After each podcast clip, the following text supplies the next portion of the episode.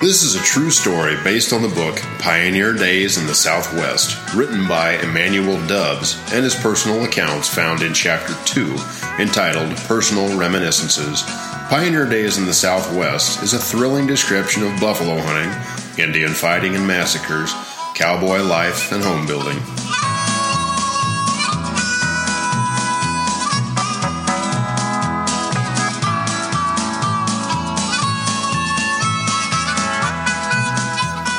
My name is Emmanuel Dubbs.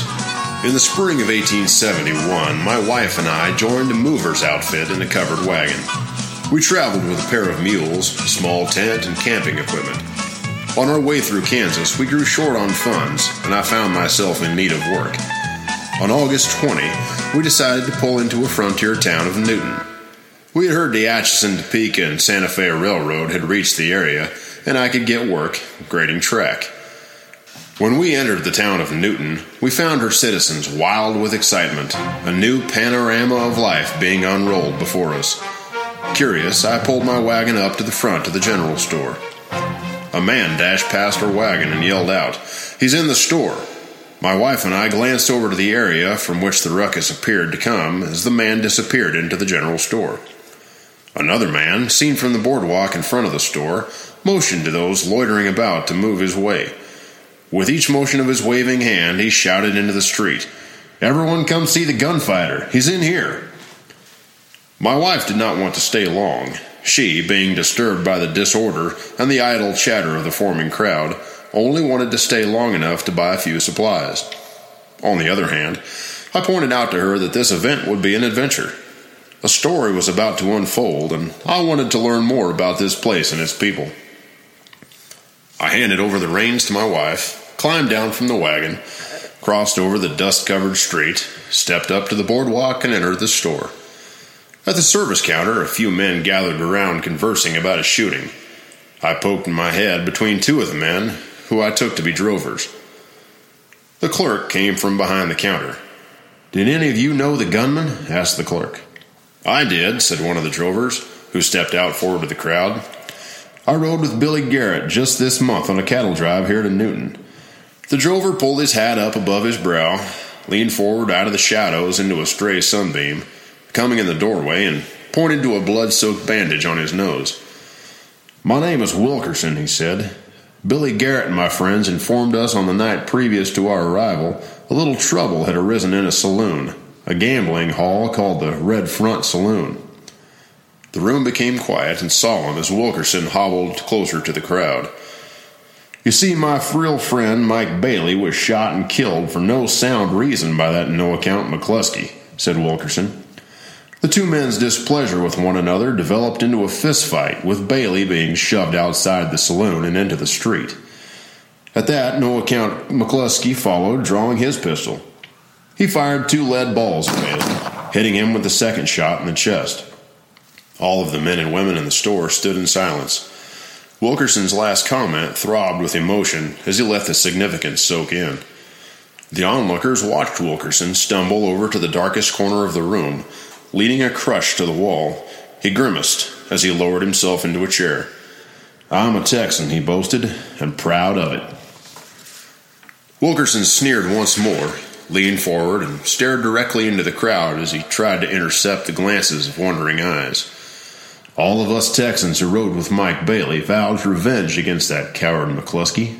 Wilkerson paused, reclining, breaking loose the wooden joints of his chair. Billy Garrett, my gunfighting friend Henry Kearns, and I went to Tuttle's dance hall last night to settle the score. Wilkerson sighed with emotion. It was there in Tuttle's dance hall the three of us found McCluskie at a table, betting his best hand. He sat next to his friend Jim Martin. We went over to the bar, ordered some drinks, and turned our backs to the bartender to watch McCluskie from a distance. Wilkerson, in noticeable pain from his wounds, paused and continued his story in a grim tone. When we entered the saloon, I spotted a boy by the name of James Riley standing in a shadowy corner. Riley, an 18 year old known to be McCluskie's shadow, glared at me. To test the boy's will, I placed my right hand over the shouldered handle of my Colt. Riley smirked at me, flipped his duster back, exposing both of his guns. He wore them low and kicked out, the way a man wears a piece when he knows how to use it. Wilkerson paused, nodding his fingers around the arms of his chair. To everyone's surprise, out of nowhere appeared a man by the name of Hugh Anderson yelling in the direction of McCluskie. You're a cowardly son of a gun. I'll blow the top of your head off, screamed Hugh.